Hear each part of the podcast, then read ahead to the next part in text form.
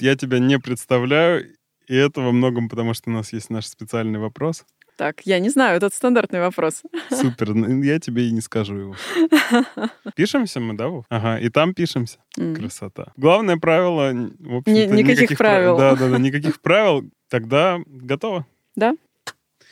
Всем привет, друзья! Это подкаст «Аварийный выход», выпуск номер 27. Меня зовут Дима Курицын. Я рад вас видеть в этом новом году, в этом новом выпуске нашего подкаста. Обязательно подписывайтесь на наш телеграм-канал, там много хороших историй, которые можно посмотреть на разных площадках нашего подкаста. Внимание, пожарная тревога. Срочно покиньте помещение.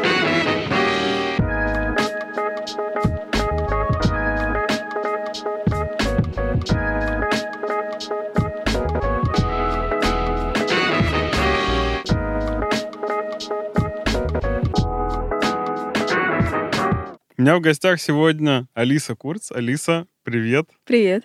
Как настрой? Отлично. Боевой. Супер. Я тогда, как это, с, места в карьер, расскажи, пожалуйста, кто ты как человек и кто ты как предприниматель. Порядок на твой вкус. Хорошо. А, Я как человек, а, я программист. И на самом деле, когда меня спрашивают, ты кто, я уже задумываюсь, я все-таки больше программист или я больше предприниматель. Но 20, свои- 20 лет своей жизни я отдала программированию, я отдала миру IT. И я очень рада этому. А, И мне всю мою жизнь мне казалось, что я родилась программистом, я умру программистом, я уйду на пенсию просто с места, с должности программиста. И нет ничего интереснее в этой жизни, а, чем заниматься кодингом. Ну, потому что ты, ты творишь. У тебя из-под твоих рук э, появляется нечто, сайт или приложение, чем ты можешь попользоваться, можешь похвастаться и кайфануть от самого процесса создания. Вот. Но так э, случайно получилось в моей жизни, что э, я открыла свою школу, школу программирования для девушек. И там, собственно, слились две страсти воедино. А, И я еще преподавала все это время и информатику, и программирование в разных форматах. Вот. И я открыла свою школу. И последние три года я, к сожалению, уже не пишу код, я занимаюсь предпринимательством. Слушай, ва- важный вопрос. А ты программист в, в какой области? А, Веб-разработка. А, именно веб. А, а 20 лет назад... А, ну уже были Был сайты. веб, да. Уже были Первые сайты. сайты на PHP.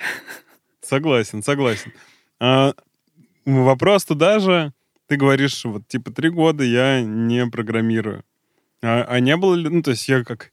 Я сам не программист, но у меня студия по разработке сайтов, М. поэтому я в целом Мгм. чуть-чуть в этом понимаю тоже.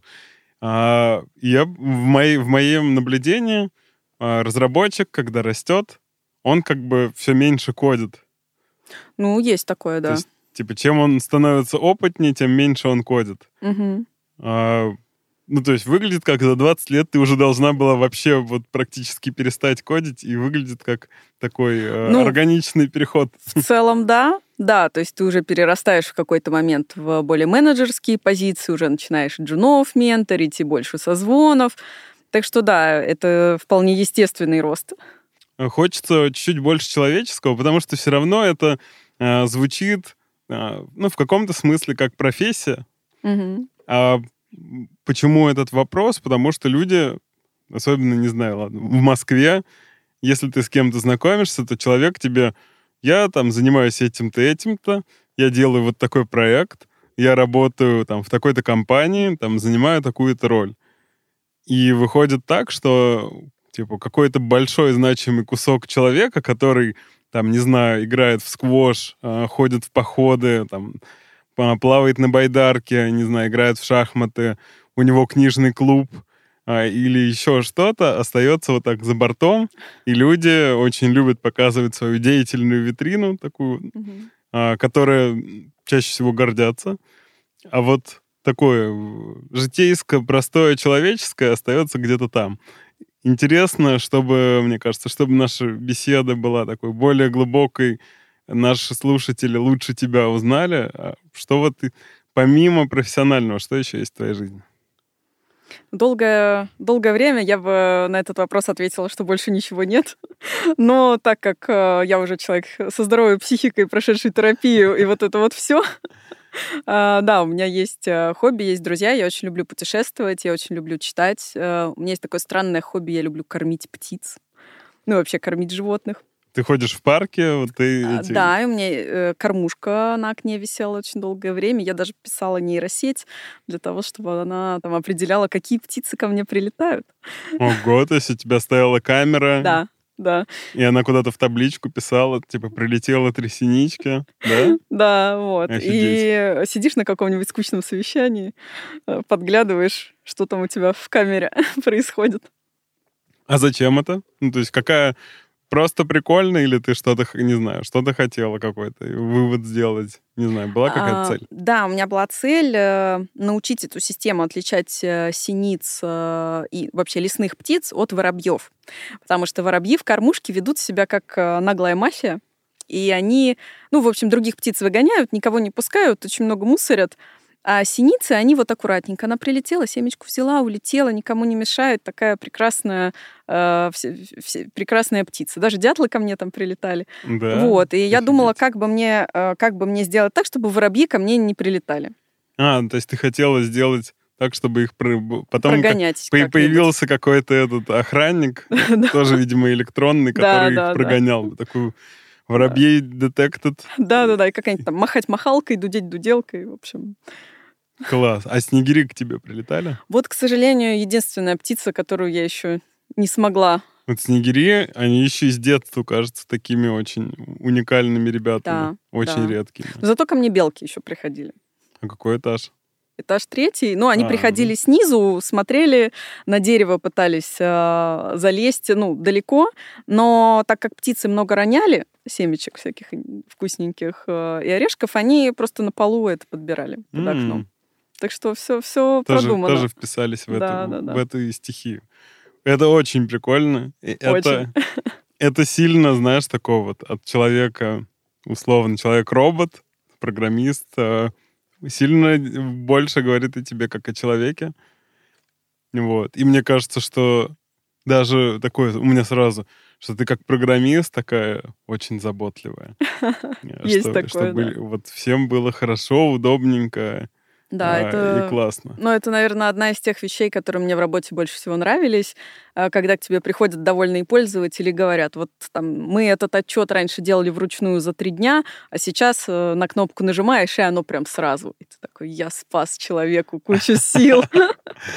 Офигенно. А расскажи, как тебя, ну, типа, почему ты выбрала программирование? Ну, скажем так, не самое типичное для О, девочек, да. а для девочек э, там в начале нулевых, кажется, еще менее типичная история. На самом деле, как э, и большинство девушек э, таких не женских профессий, в кавычках, потому что это все-таки женская профессия Согласен, изначально. это предрассудки, но, но как да, бы факт. э, у меня папа айтишник. Мгм. И чаще всего, если девушки становятся пилотами, водителями грузовиков, там, а, и, конечно, айтишниками, чаще всего или папа айтишник, или муж айтишник, или там мама, ну, в общем, кто-то в близком окружении, обязательно айтишник, ну, или человек той профессии, да, о которой идет речь. И ты просто видишь это перед глазами. То есть э, обычно люди, ну, выбирают что-то, что им понятно и знакомо. И, к сожалению, для большинства девчонок э, профессия программиста это что-то непонятное и для них не ассоциирующееся с собой. М. То есть, когда мы смотрим фильмы, там вот хакеры или программисты, это практически всегда мужчины. Один единственный фильм был, где хакера играла Анджелина Джоли. Вот, э, Я если я не помню, за ошибаюсь. А, Ну, бы- были очень мало, девушки, очень девушки мало. точно были, да. Вот. Но э, по сравнению с массой мужчин в фильмах, естественно, создается вот этот стереотип. Хотя он уже потихонечку отходит. Ну, ну, мне кажется, оно и статистика там в начале нулевых точно Да. показывала, что как-то это более... Хотя мои преподаватели, мои преподаватели в колледже и в ВУЗе были почти все женщины. Это потому, что преподавателей женщин, в принципе, больше. Да. Прикольно, прикольно. То есть, а- а У меня компьютер очень рано появился и затащил меня этот мир. у у меня просто примерно так же. У меня тоже родители программисты. а, И компьютер появился рано, типа году в 92-м или третьем, что-то такое. Но, как видишь, Ну, все равно студия разработки это близко. ну, близко. близко, да, но это такое, знаешь, как это. Я, я говорю, что я попал в эту сферу по залету, вот, поэтому все-таки это не потому, что родители... Это в каком-то смысле... Либо я очень долго к этому шел, потому что я кучу разных мест работы поменял, примерно больше 30. О, вот, прежде чем понял, что свое дело это наиболее... В своем деле я задержался дольше всего в своей жизни, в какой-то профессиональной деятельности.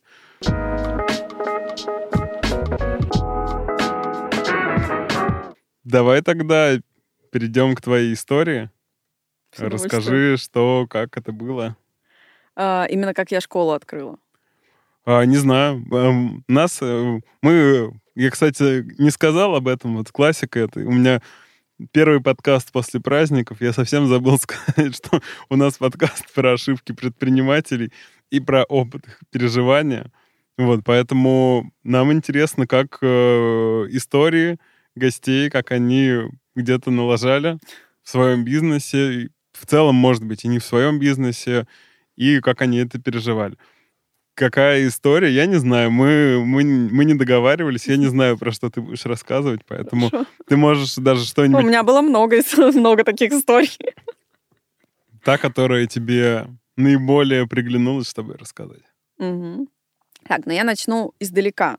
А, то есть, как я уже сказала, я была программистом, и, принципе, обычно истории предпринимателей начинаются что-то из серии, там, я помогал родителям торговать на рынке, или там, я перепродавал жвачки в 12 лет в школе, что-то подобное. У меня такого никогда не было. То есть я себя предпринимателем вообще не видела. И э, часто ко мне, как к преподавателю программирования, прих- приходили люди и говорили, что программистам надо обязательно родиться. Нужен какой-то особенный склад ума, что это не для всех. И я их переубеждала, что нужно пробовать, э, это для всех подходит, мозгов всем достаточно. Просто кому-то нравится, кому-то не нравится, у кого-то хватает мотивации этому научиться, кому-то нет. Мгм. Но неважно, там, ты гуманитарий, не гуманитарий, получиться может у любого. А, но у меня у самой в голове были те же самые стереотипы по поводу предпринимательства, что это не для всех, что с этим надо родиться, что это нужен какой-то особенный склад ума. Я себя вообще никак э, рядом с этим не представляла. А, Однажды моя подруга а, затащила меня на обучение по проектному менеджменту в стартапах. И я туда пошла просто за компанию, потому что я знала, что будут классные ребята, классная тусовка. Причем подруга в последний момент э, слилась. я пошла туда сама. И там было э, задание учебное придумать э, пять социальных проектов. И потом э, из них э, ты выбираешь один, самый жизнеспособный, и на нем рассчитываешь все там вот эти показатели, юнит-экономика и А- а прочее. почему именно социальный? А, ну, там так система была построена, что фокус был именно на социальные проекты. М. И мы придумали, там у меня были экологичные проекты, а, вся, всякие разные, ну и, у- и у всех, соответственно. Ам, И один из проектов была моя школа программирования для девушек. Я именно ее выбрала таким амбассадором а, проектом. И то я это выбрала не сама, мне мои преподаватели а, сказали, что вот этот проект самый жизнеспособный. М. Я такая, ладно. Но мне все проекты нравились, которые я придумала. А, И когда обучение закончилось, там в конце такой пич, презентация, все как э, по-серьезному. Я оттуда выхожу, я понимаю, блин, охрененный проект. Он мне так нравится. Я хочу его сделать. Но как, я не знаю. Потому что там было именно про управление проектами, там не было про запустить свой бизнес. Ага. И мне моя подруга э, говорит, я вот в прошлом году ходила в один акселератор социальных стартапов. Э, можешь туда попробоваться? И как раз они запускались. И я пошла туда, и эта программа называлась 90 Days Challenge.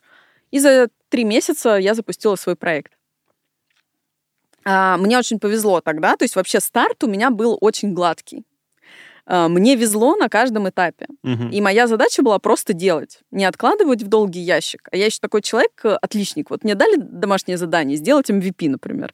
Я его сделаю. Я как раз хотел спросить, я прям слышу такое, надо это сделать, я сделала. Да, а если бы я сама ждала вот этого момента, я бы вылизывала идеальное MVP полтора года. Вот, а тут у тебя полторы недели, ты хочешь, не хочешь, ну как-нибудь ты сделаешь. А, И поначалу все шло очень хорошо. А, Со временем начала набираться команда, уже пошли клиенты. Я потихонечку разбиралась в новых для меня вещах. А, Воронки, целевая аудитория, вот эти все предпринимательские штуки. Для меня, как для программиста, это было чем-то очень сложным. То есть вот просто сделать себе сайт, э, собрать чат-бота, а, какие-то такие штуки, настроить там домен. Мне это было супер легко. Э, И понятно, и привычно. Мгм. А вот, допустим, э, делать каздевы и ну, как- в принципе, понимать, что такое Сейчас с людьми целевая, вот, разговаривать. с людьми разговаривать, да, понимать, как эта система работает вообще, мне было супер непонятно. Потому что в программировании у тебя, ну, все четко, у тебя есть какой-то алгоритм. А здесь ты просто тестируешь миллион гипотез, что сработает, что не сработает, непонятно. И какого-то э, внятного гайда, вот как ты программист, ты можешь нагуглить всегда все что угодно. Stack Ну, Overflow, кажется, чат GPT. Ну, все равно, да, тут похоже то, что у тебя возникают какие-то проблемы, и тебе их надо решать.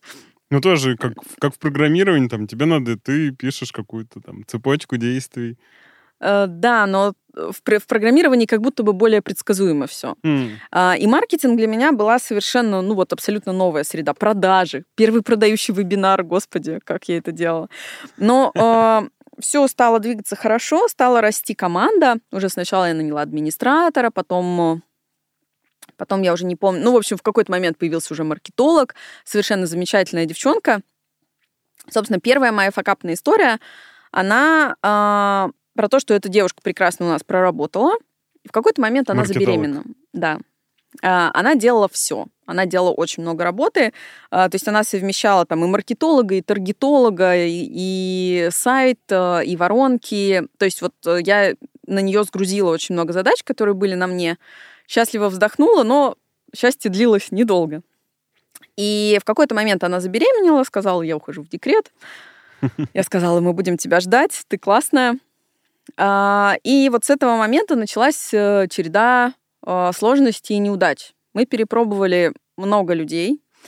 А, И вот первая моя большая ошибка э, была, ну вот, в общем, мы взяли маркетолога, э, маму э, с двумя детьми, и она, ну, естественно, у нас все на удаленке. Ничего страшного я не видела в том, что там, допустим, дети где-то на созвонах там э, могут покричать. Но э, она выдавала довольно плохие результаты. И там, допустим, первый месяц-два еще ничего, но потом прям очень все было плохо.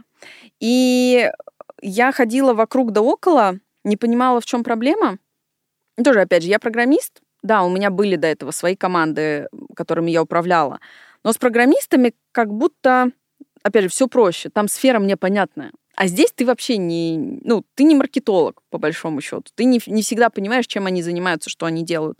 И ты хочешь развивать проект, ты хочешь больше трафика, ты хочешь э, какое-то развитие, ты хочешь несколько разных воронок, потому что вот одна проверенная, которую я нащупала, э, она работала, до сих пор работает лучше всех. Но хотелось еще каких-то вариантов.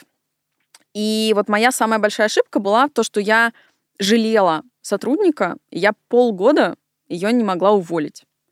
Вот. э, И это очень сильно снизило нам результаты, снизило нам рост. Ну, то есть просто после классного роста пошла стагнация. И мы полгода никуда не двигались, никуда не развивались. И я, ну вот, я реально не, не могла уволить человека. Ну вот, блин, ну мама с двумя детьми, ну как?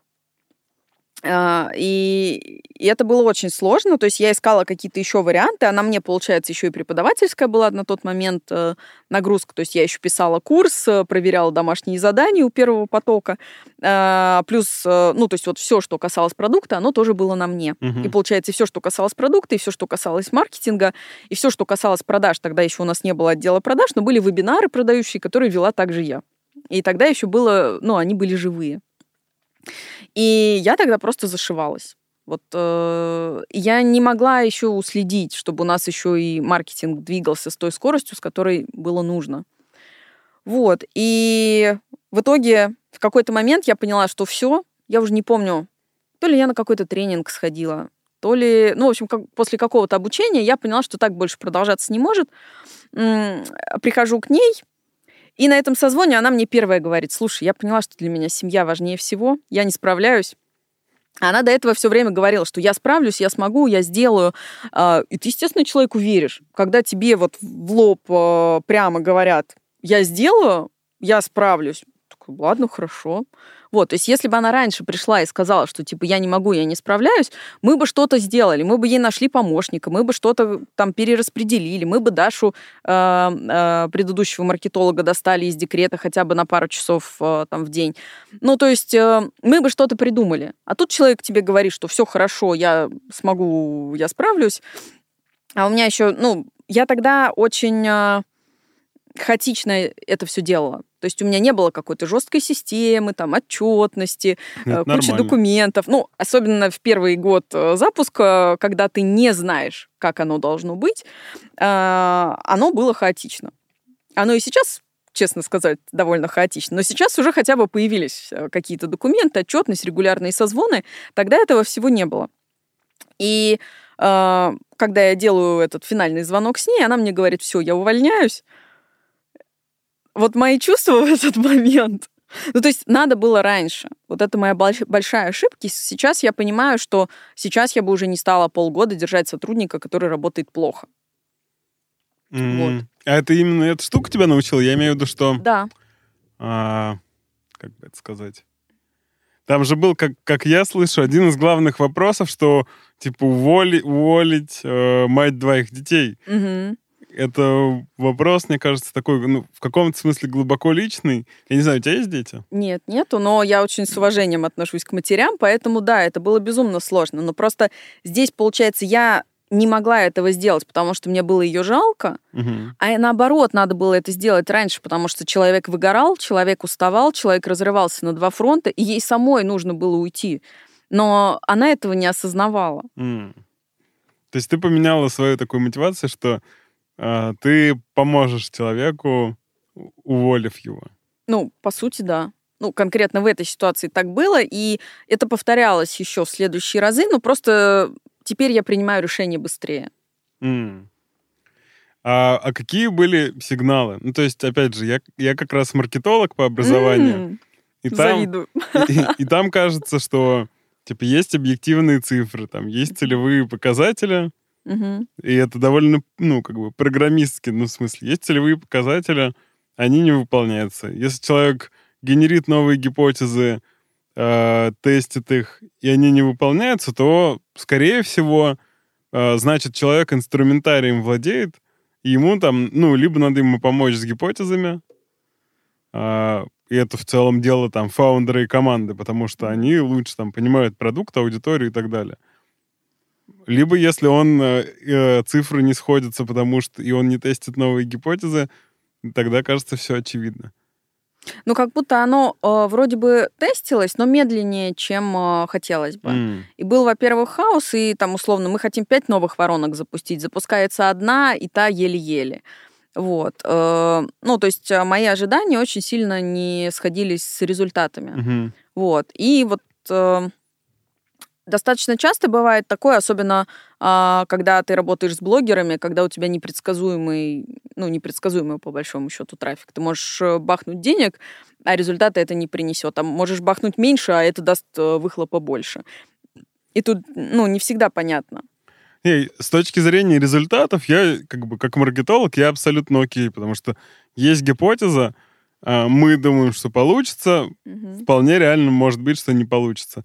К специалисту вопрос скорее, как он, э, как он быстро это делает, вот, и насколько там показывает, то есть при- быстро делает, делает выводы из того, что протестировал, что э, из- изменяя, разрабатывая новые гипотезы. То, что они у него будут успешны, ну, тут э, нет таких людей. Ну, в смысле, кто, ну, это кто да, может... гарантии. Я, я гарантирую, вот эта штука сейчас просто прям Ой, ми- разорвет. меня, меня в самом начале, меня так бесило, когда ты приходишь э, к там, маркетологу, таргетологу э, и спрашиваешь, ну, типа, вот какая цена подписчика будет, если мы там будем через вас закупать? Они такие, мы не знаем, надо тестировать. И вот меня, ну, меня как программиста, который привык, что все четко, все понятно, э, это прям бесило. Потом я поняла, что действительно ты не можешь понять, пока ты не протестируешь. Но, с Ну, другой стороны, есть некое среднее по нише, и вот от него уже можно отталкиваться. Да, я скорее про то, что как бы я работаю в маркетинговом агентстве, мы всегда ставили определенные цели. То есть мы говорили с клиентами, что это ориентир, это то, к чему мы... То есть мы видим, типа, какие есть бенчмарки на рынке, видим, ворон... какая воронка у клиента, и как бы предполагаем, что вот этого мы можем достичь, и так его экономика сойдется. Мгм. Потому что стремиться к цифрам, что экономика не сходится, э, или мы на этапе планирования видим, что это насто... его экономика сойдется настолько далеко от рыночных бенчмарков, что ну, это невозможно, лучше даже не начинать. Мгм. Вот. Э, Либо мы увидим, что там плюс-минус где-то рядом э, это есть, тогда, тогда есть смысл идти. Но в любом случае, мне кажется, как по жизни наметить себе что-то, куда ты стремишься, это типа сильно помогает. Я очень верю в эту магию. Мгм. При, при всей там ха- хаотичности, беспорядочности и так далее, вот в это, в магию того, что если ты себе записал, что я стремлюсь сюда, о- очень верю. Поэтому мне кажется, что маркетолог должен куда-то стремиться. Ну, это, это точно. Но иногда тоже вот э, у нас прям потом была череда неудачных э, маркетологов после той прекрасной девушки, ушедшей в декрет, которую мы до сих пор очень ждем. Э, Следующая большая ошибка была, когда мы наняли, ну, мы подумали, ну, наверное, нам не удавалось найти хорошего маркетолога, потому что, ну, мы не могли себе позволить большие зарплаты. Мгм. Мы хорошо подросли, а, у нас были хорошие продажи. Такие, пора нанимать классную команду для дальнейшего быстрого роста. Мгм. Вот, и мы взяли, взяли крутых ребят, э, там, уровня Skyeng, Рефокуса и так далее. То есть вот прям лидеры рынка. Сейчас они нам сделают круто. Да, они стоят кучу денег, но они сейчас нам вообще окупят все на 10 лет вперед. Ну, как уже можно видеть по моему лицу, э, ожидания не оправдались. И э, проблема, ну, как мне кажется, проблема была в том, что они привыкли работать с э, инвесторскими деньгами и с холодным трафиком. Ну, то есть, условно, та цена клиента, которой привыкли в Skyeng или там, в Skillbox, она для нас неприемлема. У нас обычно цена клиента в пять раз ниже. Ну, там Мгм. за счет э, ряда инструментов. То есть мы продвигались а, ближе к, к инфобизу. С прогревами, с э, блогерской вот этой жизнью, лайфстайлом, с точно, ну, с глубоким пониманием и контак- контактом с аудиторией, то есть, на, ну, то есть на личном бренде, нежели на просто ты там рекламное объявление в Яндекс.Директе разместил и все. Нет, у нас э, история глубже, у нас прогревы, у нас вот этот коннект. И ребята с этим не умели работать. То есть они могли масштабировать холодный трафик, просто там, ну, условно, ручку в Facebook э, кабинете выкрутил и все. А вот с э, таким а, работать э, гораздо, гораздо сложнее. И в итоге мы за три месяца мы ушли в минус. У нас был кассовый разрыв, первый. А, Это было прям очень жестко для меня. Ну, то есть я очень такой человек супер ответственный. И ты понимаешь, что кассовый разрыв, тебе надо платить зарплаты, а как бы оплатить их не с чего. И я А- тогда очень нервничала. А ты все делала на свои или у тебя тоже были какие-то инвесторские деньги? Не, у меня, у меня все было на свои. То есть э, я изначально запустила, когда э, я вложила 80 тысяч рублей, на второй месяц у меня уже стало все окупаться. Вот. И мы двигались, э, но у нас экономик, то есть у нас очень низкая маржинальность э, за счет того, что очень крутой продукт. Мгм. У нас классные преподаватели, у нас э, лучший сервис, у нас там кураторы, мы со всех сторон. То есть, чтобы ты понимал степень э, заботливости, у нас есть даже созвоны для отстающих. Вот. То есть э, мы там никого не бросаем на произвол судьбы. У нас там и английский язык, и коучей мы им подключаем. Ну, в общем, просто максимально, что мы можем сделать, потому что я такой человек, э, э, который любит вот прям хорошо. Вот если делаешь, то делай хорошо. И у нас а, маржинальность довольно низкая за счет этого, но как бы все равно все было хорошо. А, но когда три месяца мы работаем в минус, ну, как бы все мои накопления, э, которые были вполне неплохие, там, несколько миллионов, они вот так вух, за три месяца просто э, съедаются, и я тогда взяла оборотный кредит.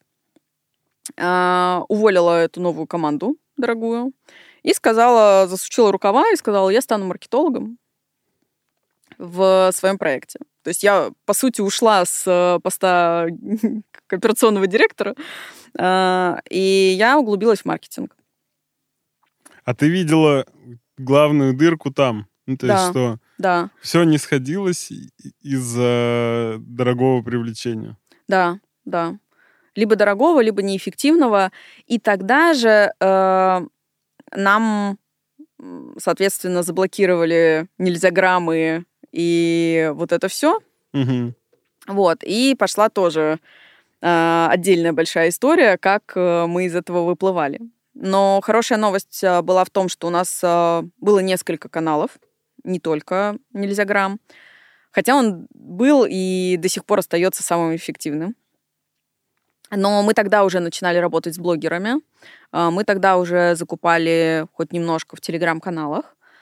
И эта история, она нас тогда вытащила. То есть у нас был небольш... небольшие продажи, но они были, ну вот на уровне самоокупаемости. Мгм. И э, в какой-то момент тоже я уже думала, ну, все равно было прям не очень.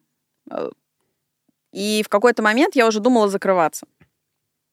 Что я понимала, что, э, ну, как бы долго мы так не протянем. А что тебя останавливало? Ну, во-первых, я человек упертый. А, Я оптимист, который верит, ну вот, типа, сегодня плохо, но завтра будет лучше. Завтра будет лучше. Ну, блин, сегодня нет, но завтра точно. А, Как в песне Слепакова, это был тяжелый год, но, но вот следующий точно будет лучше. Вот, это первое. Второе, а, ну, я не могла бросить команду, я не могла бросить учениц, которые, ну, допустим, они купили, и они учатся год. И мы им, дол- ну, то есть если они зашли, там, условно, в январе, мы их должны год отучить. Ну, в принципе, экономика построена так, что мы бы, даже если мы не делаем новые наборы, они бы все равно доучились, и нам бы на все хватило. Но новые наборы давались все, блин, туже и туже, тяжелее и тяжелее. Э, И мы тогда, я тогда написала пост, просто крик души. Мне все, все мои там менторы, знакомые мужчины мне сказали, так нельзя. Типа они увидят твою слабину, у тебя больше никто не купит. Это было в мае. Таких продаж у нас не было никогда. Это были самые крутые продажи за всю историю. Вот в мае и следующие пару месяцев э, народ действительно пошел. Ну, то есть я попросила максимальный репост. Я сказала честно, ну, вот есть проблемы с трафиком, пожалуйста, расскажите о нас. А, Мне написало тогда несколько человек именно по, по, по консалтингу, пройтись по моим воронкам, пройтись по моим цифрам, а, помочь, э, ну, вот, выгрести. И мне тогда дали несколько очень крутых рекомендаций, а, которые мы внедрили. И действительно стало гораздо лучше. Прям, ну, следующие там полгода у нас прошли вообще хорошо.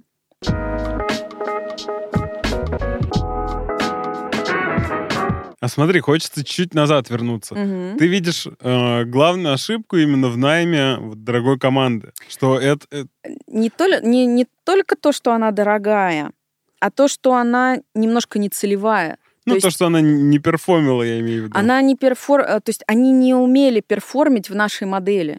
То есть они круто работали в, ну, скажем так, в большом эдтехе, но они не умеют работать с инфобизом. Нам нужно было брать ребят из инфобиза. Либо менять э, свою структуру продаж. Но мне-то Мгм. интересно на личном бренде делать. Мгм, мгм. Я понял. Просто, ну, выглядит, что именно, ты так, по крайней мере, я так услышал, Мгм. что именно вот это решение, оно, можно сказать, чуть вас... Да, да, оно нас чуть не угробило. Потому что, ну, реально была дорогая команда, и я их взяла, ну, условно, на вырост, с мыслью, что они нам э, сделают масштабирование, и это все окупится. Вот. э, Но нет, не получилось. М. Как, как были ощущения? Знаешь, интересная динамика от такого, вау, мы сейчас взяли крутых чуваков. В какой, какой период проходил это? Это и, был... И как, как вот развивалось э, внутреннее ощущение? Да, это был конец года. И я сейчас уже не помню, октябрь-ноябрь. Ноябрь мы неплохо закрыли. Ну, еще, скажем так, на старо, на- старыми Это силами. 22-й. Да. Мгм. А, потом декабрь. Декабрь цифры очень плохие. Ну, ну, наверное, потому что декабрь. Ну, декабрь, естественно, никто не хочет учиться. В А, декабре ну, самые большие продажи. А, ну, в дек- с- я думаю, что большие продажи там у елок или у конфет, ну, ну, мне тогда казалось. Мгм. Ну, то есть люди не готовы учиться в декабре. У людей там елки, у людей подарки, людям не до того. Там кто-то закрывает э, ежеквартальные эти годовые отчеты. Ну, то есть людям некогда. Э, и в декабре, ну, в принципе, всегда продажи плохие э, у нас. Я У нас- просто работал в, в Q Academy, Мгм. работал в скиллбоксе Мгм. и, и консалтил еще ряд школ, и у всех декабрь это прям Не знаю, у нас самые, январь. самые отлетевшие месяцы. У нас январь всегда самый отлетевший был. Э, То есть в январе новая жизнь с понедельника, с Нового года, новая Мгм. профессия, спортзал, там вот это все. И э, предыдущие два января были шикарны. То есть мы делали самые крутые продажи. И тут январь, а продаж нет. Ну, и они очень дорогие, то есть они там в несколько раз дороже, чем наши обычные. А, ну, ну, как-то странно. Пытаюсь понять, ну, вот, ну, как бы цифры такие. А, из Фейсбука, ну, в общем, э, до- дорого. А, то есть там, где цена клиента, ну, как бы раз в пять дороже, чем обычно. И в декабре тоже. Мгм. Думаю, ну ладно, как бы, может быть, просто этот январь неудачный. Сейчас посмотрим, как февраль пройдет. В феврале отыграемся. Ну, как ты понимаешь, в феврале мы не отыгрались, и я уже стала понимать, что что-то идет не так. Но тут же, понимаешь, ты, ты когда нанимаешь профессионала, ты думаешь, что, ну, профессионал точно сделает как надо. Особенно, когда ты сам в этом не очень силен. Вот, ну, в общем, в феврале стало понятно, что вообще нет. А, ну и там в марте мы уже попрощались, и я все взяла на себя сама. Да. А, а что, что внутри? Можешь рассказать? Мне интересно именно вот... Ну э, вот, э, получается, эти полгода э, с декабря по май были, наверное, самыми тяжелыми за все время, потому что, ну окей, там первые три месяца, опять же, еще были накопления какие-то. Ты, ну, начинаешь немножко нервничать, ну, ты, ну, декабрь всегда плохой. Ну, как бы, январь странно, ну, ну мало ли, ну, все бывает. А, ну, вот в феврале я уже прям очень сильно нервничала. И уже, ну, как бы деньги заканчиваются. А в марте, ну, то есть э, в марте пришлось принимать, да, уже жесткие решения, но ты хотя бы там большие косты убираешь, уже хо- хоть как-то легче становится. Ну, это было очень тяжело. И, ну, то есть, естественно, ты плачешь э, в какие-то моменты, прям, ну, сидишь и ревешь, но куда деваться? А, ну, тогда было несколько вариантов, в том числе, я думала, самый крайний вариант это пойти к команде и сказать, типа, блин, ре- ребят, э, девчат, э, ситуация такая, ну, как бы снижаем зарплаты на 10%. Кто, ну, кто против, э, к сожалению, тогда придется прощаться. Вот, но э, не, ну, не случилось, не понадобилось. То есть вот если бы тот майский пост мой не сработал, я бы пришла к команде, ну, то есть уже было бы больше увольнений. А, но мы уже все косты срезали, мы уже как бы всех уволили неэффективных. И, ну, некуда было уже а, снижать. Ну, то есть единственное, вот нас бы спасло снизить зарплату чуть-чуть. А у нас э, зарплатный фонд это больше 50% выручки. Вот. И, ну, вот тот пост, он был реально крик души, потому что я не понимала, что мне делать. Я реально не понимала, как мне из этого вылезти. Вот, особенно учитывая, что деньги, во-первых, закончились, во-вторых, мне, я уже кредит взяла, который мне нужно каждый месяц э, там по нормальной сумме э, возвращать. А, а как ты вот в- выбираешься из жопы? Ну, то есть ты, ты вот поплакать, я понимаю, что это там... Ну, это правда классный Ну, инструмент вообще э, прийти в себя, Мгм. сбросить напряжение. Мгм. Реально офигенный инструмент. вообще не стыдный. И, Мгм. и мы здесь в этой студии там много об этом говорили, и Мгм. вообще, я считаю, очень классно, полезно. Но вот как, как ты находишь силы? Всегда же, условно, на весах вот, типа, бороться или там, или бросить? Вот ты знаешь, я такой человек, у меня... Ну, у меня обычно нет опции бросить. То есть, э, как сказать, вот мне не хватает, наверное, этого. Вот как с человеком, которого ты долго не можешь уволить, ну, ты думаешь, ну, блин, ну, завтра станет лучше.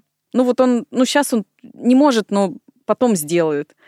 И мне очень сложно понять, где грань вот между лошадь сдохла, слезь, и где еще надо продолжать бороться. И э, иногда это просто время. Вот у меня есть э, такая черта в целом в жизни. Вот э, если, например, мне долго не нравятся отношения, я терплю, терплю, терплю, но через два года я взорвусь, хлопну дверью и уйду. Мгм. Вот у нас был второй стартап э, на базе нашей школы. Мы делали свою образовательную платформу. И тоже там собрали все грабли. В общем, э, там нужно было... Ну, то есть это венчурный проект, там нужны были инвестиции. А Инвестиций найти не получилось, хотя я ходила в Сколково в стартап-академию. Ну, просто, в принципе, тех инвестиций в 22-23 это отдельная песня. Вот. И разработчики работали, ну, хуже, чем э, ожидалось. И в какой-то момент, вот реально, я потом сама посмеялась, прошло ровно два года, и я проект закрыла одним днем.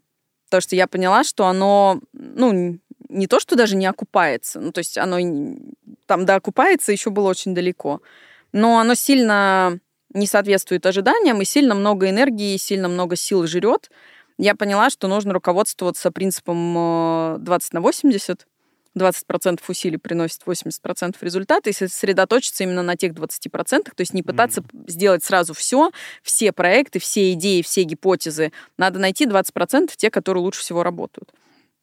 Вот. э, И, ну, все равно для меня вот эта история, если бы у меня было несколько проектов, я бы, возможно, задумалась насчет закрытия. Я бы просто сравнила, какой из них более эффективный. Когда у тебя один проект, ну, у тебя без вариантов. Ну, то есть, вообще, я когда уходила из найма, я себе сказала, что в найм я всегда вернусь. Если вдруг что-то пойдет не так, я всегда вернусь в найм. А, причем это было в январе 22 года, когда я уволилась. Потом февраль 22 устроил э, нам большое веселье. Но, тем не менее, в найм я тогда не вернулась. И когда вот совсем было очень сложно, я понимала, что если я вернусь в найм, то у нас развитие вообще остановится. Потому что я, э, ну, слишком много, слишком много времени я бы отдавала а, не школе, а работе. И тогда бы и работа страдала, и школа страдала. Мне кажется, ну, по крайней мере, когда случился, я накосячил, а, там, выбрал не, ну, выбрал не того человека, там, Мгм. пошел не в ту историю, и вот мы пришли в состояние, когда все летит в тартарары. Мгм. И первые секунды там очень страшно и может вообще там до ступора доводить. Мгм. Вот. И у разных людей разные там способы выбираться вот и- из этого там ступора. Или, или вот тут вопрос. Некоторых, наоборот, э, просто жестко все активизируется, Мгм. и люди, наоборот, очень любят жить вот в таких кризисах. Это вообще вот их время. И наоборот, как только все становится спокойно, им становится скучно, и они, в общем, уже ждут но- новой волны кризиса. Как у тебя? А, Что мне тогда помогло? А, Я когда этот пост написала, ко мне пришли другие владельцы онлайн-школ. И если до этого я думала, что проблема в нас, мы не так делаем маркетинг, у нас что-то не то с сервисом, потому что процент возвратов вырос, а, что мы что-то не так э, там закупаем, подписчик вырос очень сильно, цена клиента выросла, у нас уже экономика не справлялась. И я думала, что мы что-то не так делаем. То есть, опять же, в силу там где-то моей неопытности, где-то там слабости, может быть, где-то команда не, не вытягивала. А, Когда я пообщалась с другими, я поняла, что у нас все охренеть как хорошо.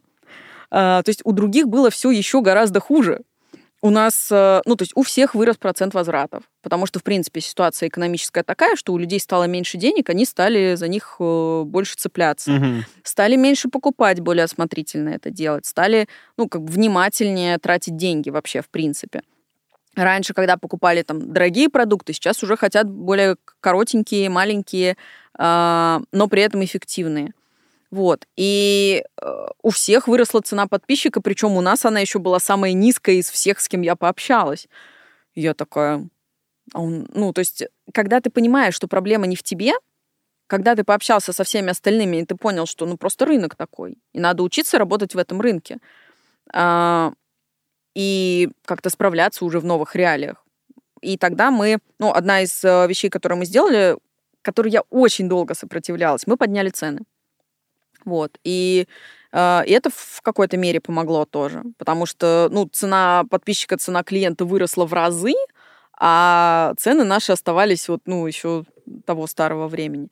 Ну, в общем, мне помогло поговорить с другими владельцами школ, понять, что причина не в нас, и понять, что дальше с этим делать. А, И действительно, вот как ты сказал, я не люблю такие ситуации, я прям их очень сильно не люблю, но они меня очень мобилизуют.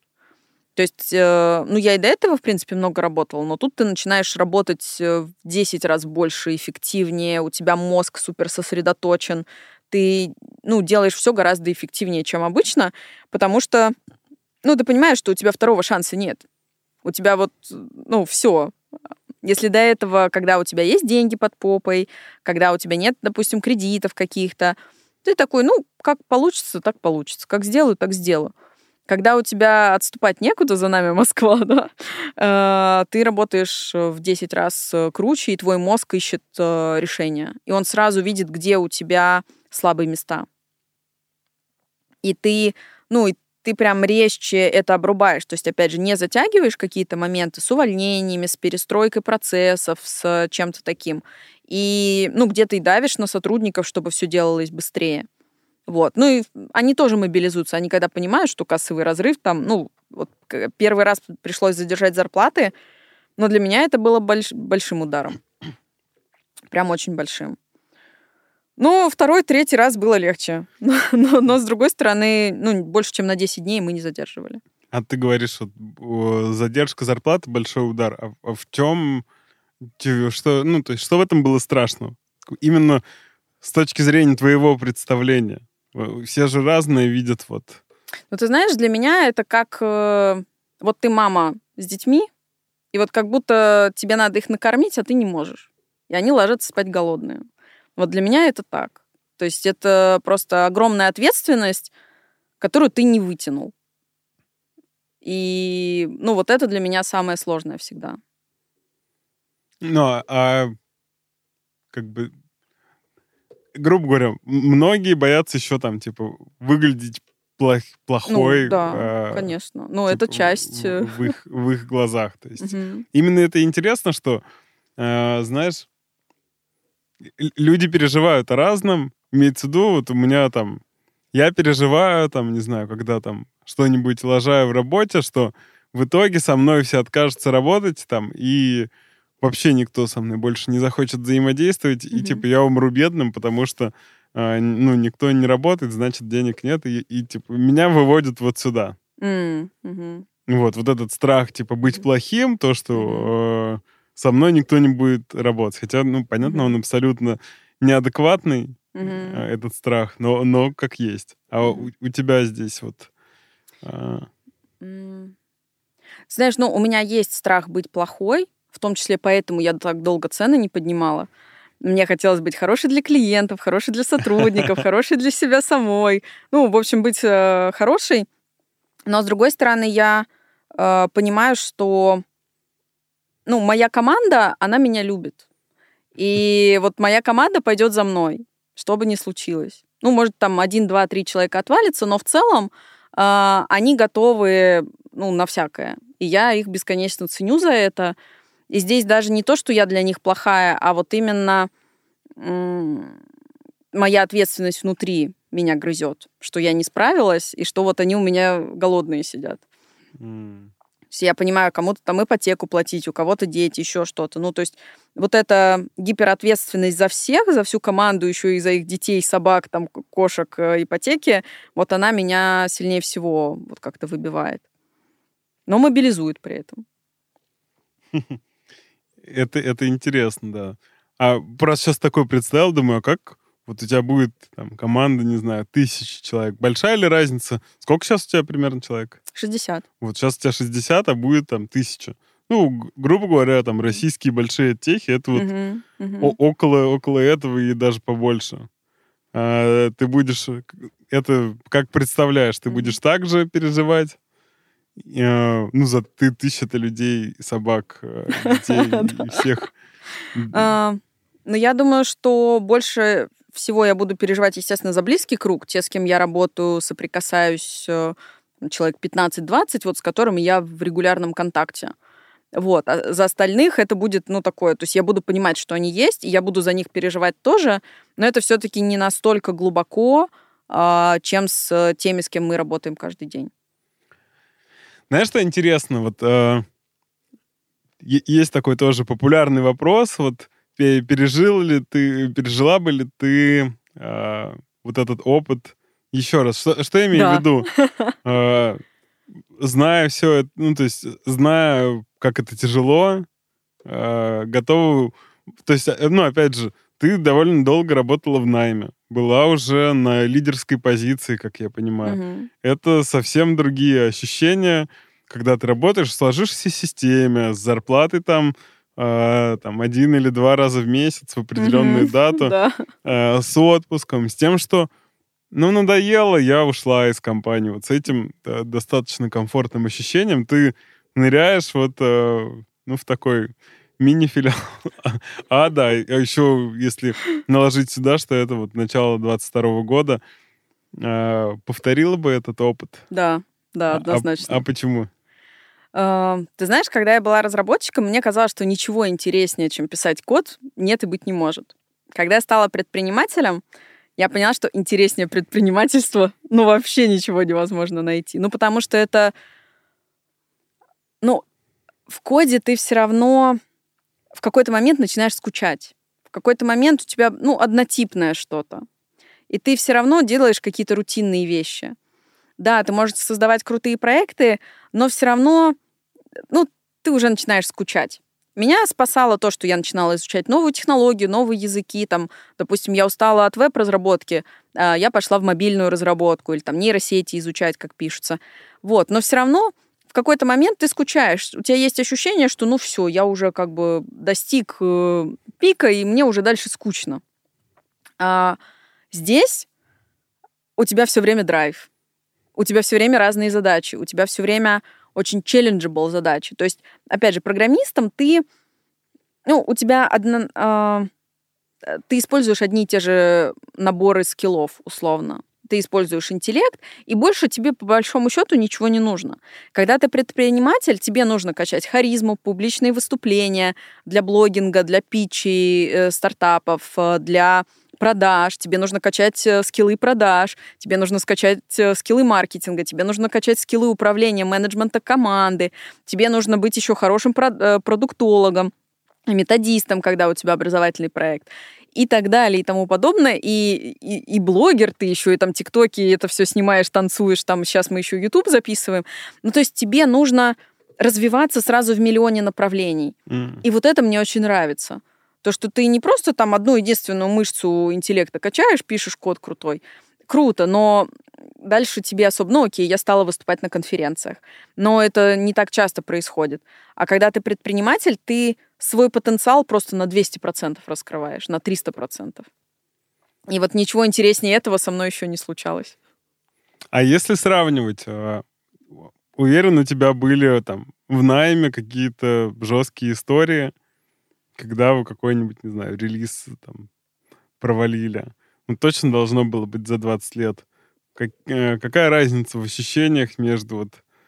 э, ну, опять же, если я просто предполагаю, что мне кажется, что человек на лидирующей должности э, точно мог допустить такую ошибку, которая компании стоила бы каких-то значимых денег. Вот. Если такого не было, то мой вопрос отменяется. Вот. Если было, то интересно сравнить вот это. В чем, в чем разница в ощущениях? Знаешь, я тот человек, который всегда боялся очень сильно совершить ошибку, поэтому все, что я делала, я всегда, ну, очень осторожно подходила именно как разработчик. То есть там миллион бэкапов, а, естественно, там все системы отслеживания, сохранения кода. Когда ты пишешь, допустим, запрос к базе данных, ты обязательно это делаешь в транзакции, чтобы, если что, ее откатить и все изменения вернуть. Ну, то есть э, я всегда перестраховывалась, и у меня не было таких жестких историй, М. которые бы стоили компании очень много, потому что я очень боялась совершить ошибку. Э, В предпринимательстве, э, к сожалению, не получается не совершать ошибок, но в кодинге это было довольно легко делать. Ну, то есть ты все равно как- какие-то ошибки совершаешь, но, опять же, у тебя есть отдел тестирования, который за тобой эти ошибки ходит и собирает. Ну, то есть у, у тебя ты защищен на всех этапах, то есть тебе сложно выкатить э, на прод э, какую-то проблему, какую-то ошибку, потому что она у тебя проверяется там на двух, на трех э, предыдущих тестовых серверах. Вот. И поэтому у меня, ну вот за все годы работы ничего такого сверхкритичного не случалось. Мгм. И это тоже, что я очень любила в программировании, что есть отдел тестирования, если что, они все твои ошибки найдут. Блин, это клево и очень безопасно.